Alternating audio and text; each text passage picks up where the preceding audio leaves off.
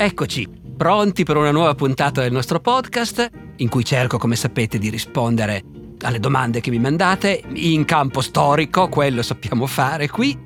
Cuffia, microfono e accanto a me Davide Savelli con le vostre domande di questa puntata. Chiedilo a Barbero, un podcast di Cora Media e Intesa San Paolo On Air. Professore, oggi non posso che partire da qui. In questo mondo sempre più virtuale, etereo, digitale, ho qui tra le mani qualcosa di assolutamente analogico, di cartaceo. Insomma, ho una lettera che ci ha spedito il signor Giovanni da Torino e che adesso gliela consegno. Mentre lei la scarta, io la leggo. Egregio professore, le porgerei due domande di storia americana, con specifico riferimento alla loro rivoluzione o guerra di indipendenza dalla corona inglese. Prima domanda. Fu veramente la tassa sul tè il motivo scatenante della rivoluzione o altri motivi vanno ricercati? Allora, eh, beh sì, eh, tutto dipende da cosa intendiamo con motivo scatenante. Certo, la tassa sul tè non fu, come dire, il motivo per cui i coloni americani fecero la rivoluzione. Ecco, non è che hanno fatto la rivoluzione e creato gli Stati Uniti perché erano stufi di pagare la tassa sul tè ma la tassa sul tè è stata l'occasione che ha coagulato, come dire, una serie di rivendicazioni e di risentimenti. In storia è importante questa faccenda no, del motivo scatenante, che è diverso dalle cause profonde. C'è un esempio che è famosissimo, è dello scoppio della Prima Guerra Mondiale. No? Viene ammazzato l'arciduca Francesco Ferdinando a Sarajevo all'inizio sembra che non importi niente a nessuno e poi progressivamente questa cosa scatena una serie di dichiarazioni di guerra, scoppia la prima guerra mondiale, ma non perché hanno ammazzato l'arciduca, bensì perché le grandi potenze europee erano armate fino ai denti, si odiavano, avevano paura l'una dell'altra, prima o poi doveva capitare qualche cosa no? che avrebbe fatto scoppiare questa guerra. La stessa cosa è la tassa sul tè. Certo, i coloni americani avevano delle, dei motivi di risentimento nei confronti del governo inglese. E forse il principale è che loro non erano rappresentati nel Parlamento di Londra. Però non pagavano neanche le tasse che quel Parlamento decideva e quindi bene o male si manteneva un certo equilibrio. Invece a un certo punto il Parlamento inglese, che ha un gran bisogno di soldi, decide di approvare una serie di accise cioè di imposte indirette, no? come l'IVA che paghiamo noi, su una serie di merci, merci che le colonie americane importavano dalla Gran Bretagna. Quindi automaticamente il prezzo di tutte queste merci che i coloni americani pagano, eh, il prezzo sale. E lì comincia a diffondersi fra gli abitanti delle colonie la sensazione che noi stiamo pagando una tassa, però questa tassa è stata decisa da un Parlamento dove noi non siamo rappresentati. Lì nasce l'idea che non si può continuare così, che o il governo inglese concede una rappresentanza alle colonie oppure le colonie non vogliono più stare unite all'Inghilterra.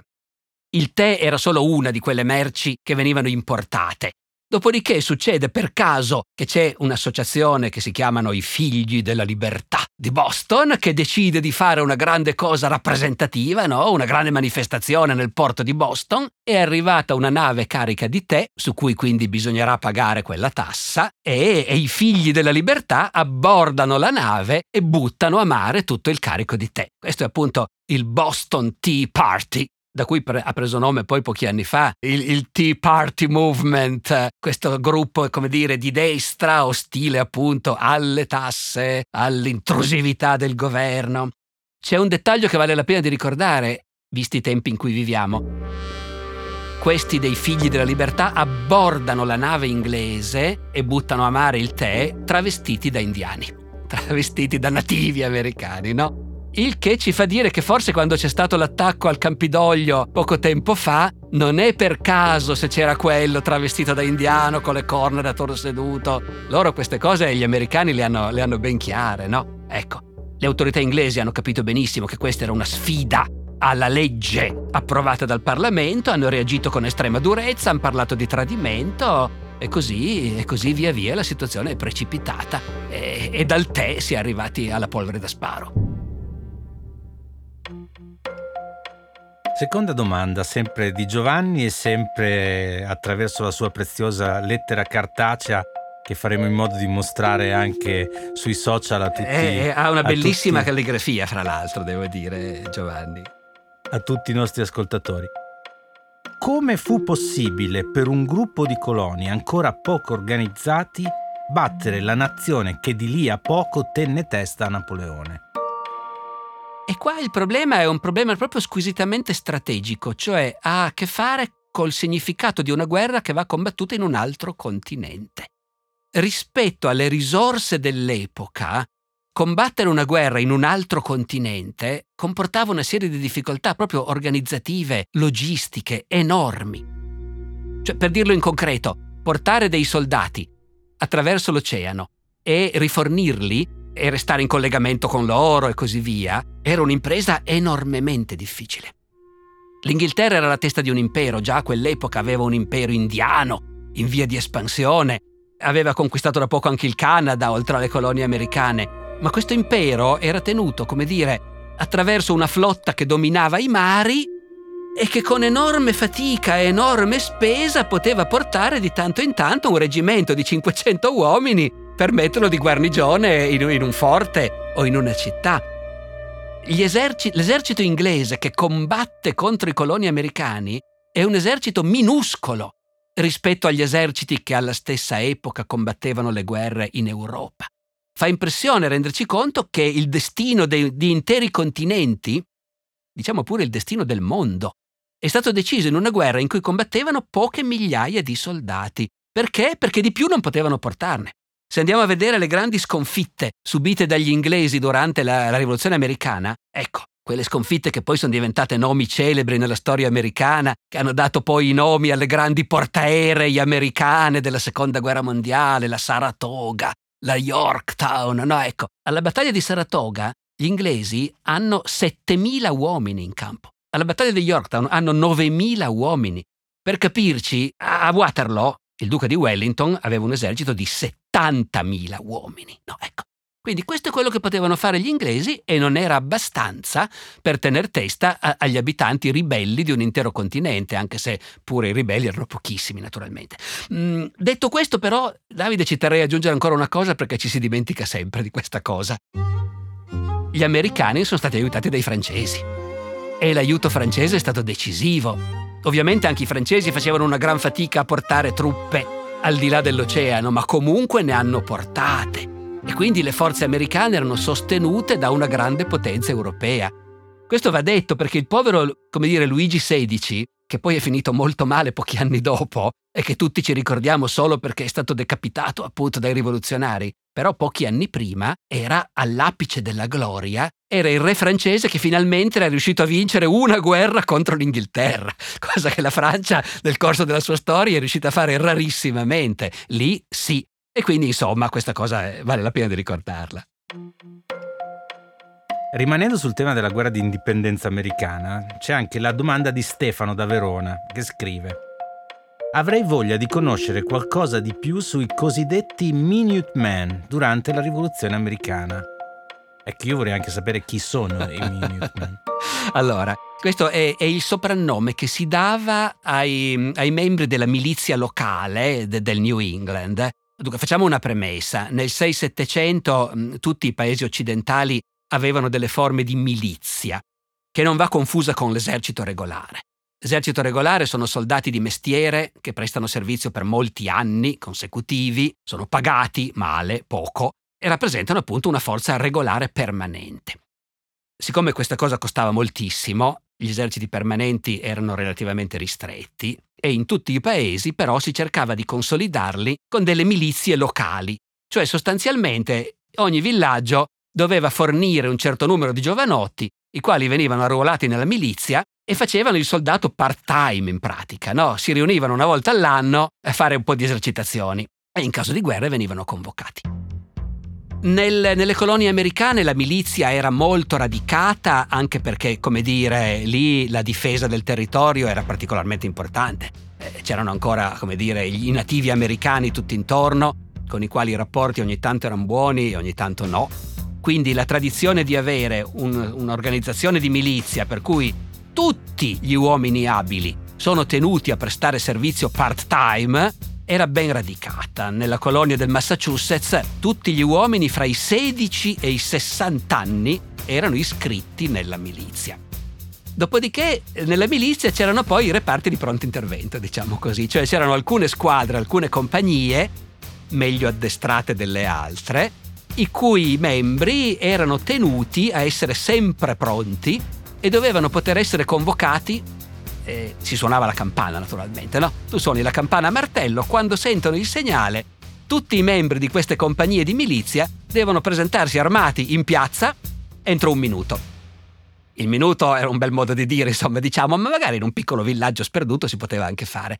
E quindi, dato che dovevano essere pronti entro un minuto, si chiamavano i Minutemen. Esistevano già prima della rivoluzione. Chiaro che quando si comincia a sparare alle giubbe rosse, in prima linea eh, le colonie schierano appunto la loro milizia e in particolare queste compagnie. Come tutto quello che riguarda la rivoluzione americana sono stati mitizzati. No, ecco. Quindi ci si immagina che fossero chissà cosa.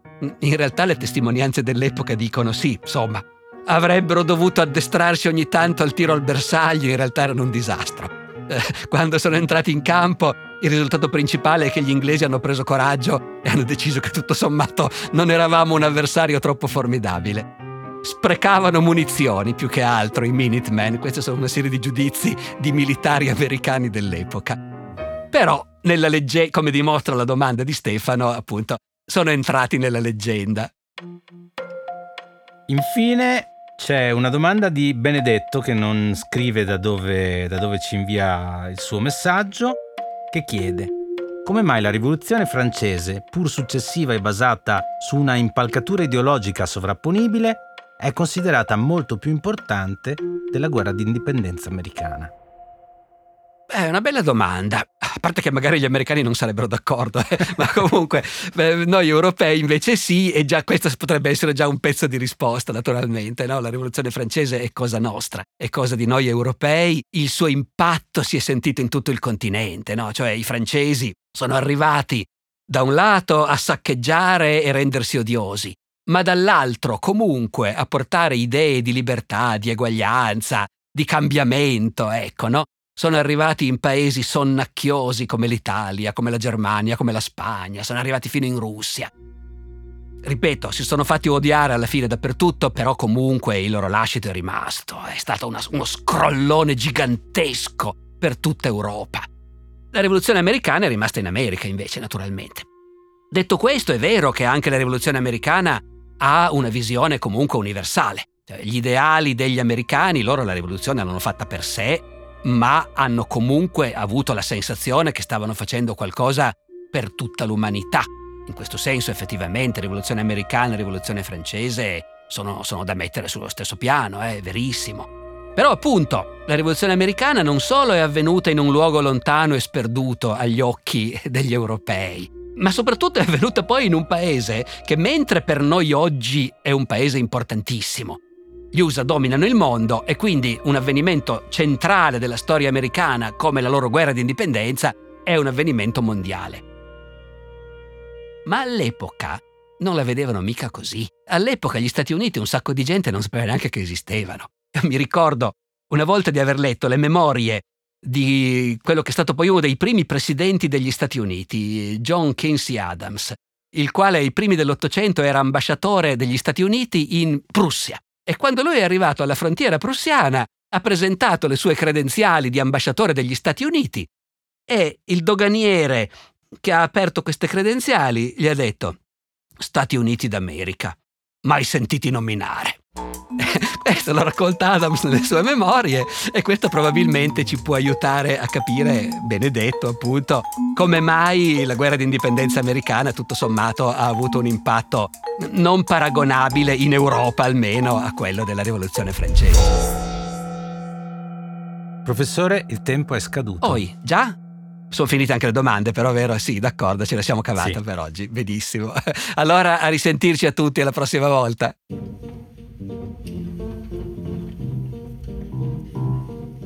E a conclusione di questo episodio una breve segnalazione. Vi consigliamo la visione della miniserie di documentari televisivi americani The Civil War di Ken Burns.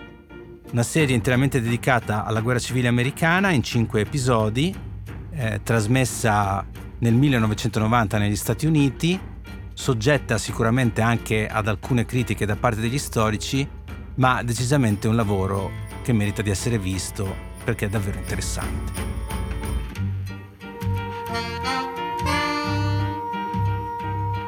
Chiedilo a Barbero è una serie podcast di Cora Media e Intesa San Paolo On Air, scritta da Alessandro Barbero e Davide Savelli.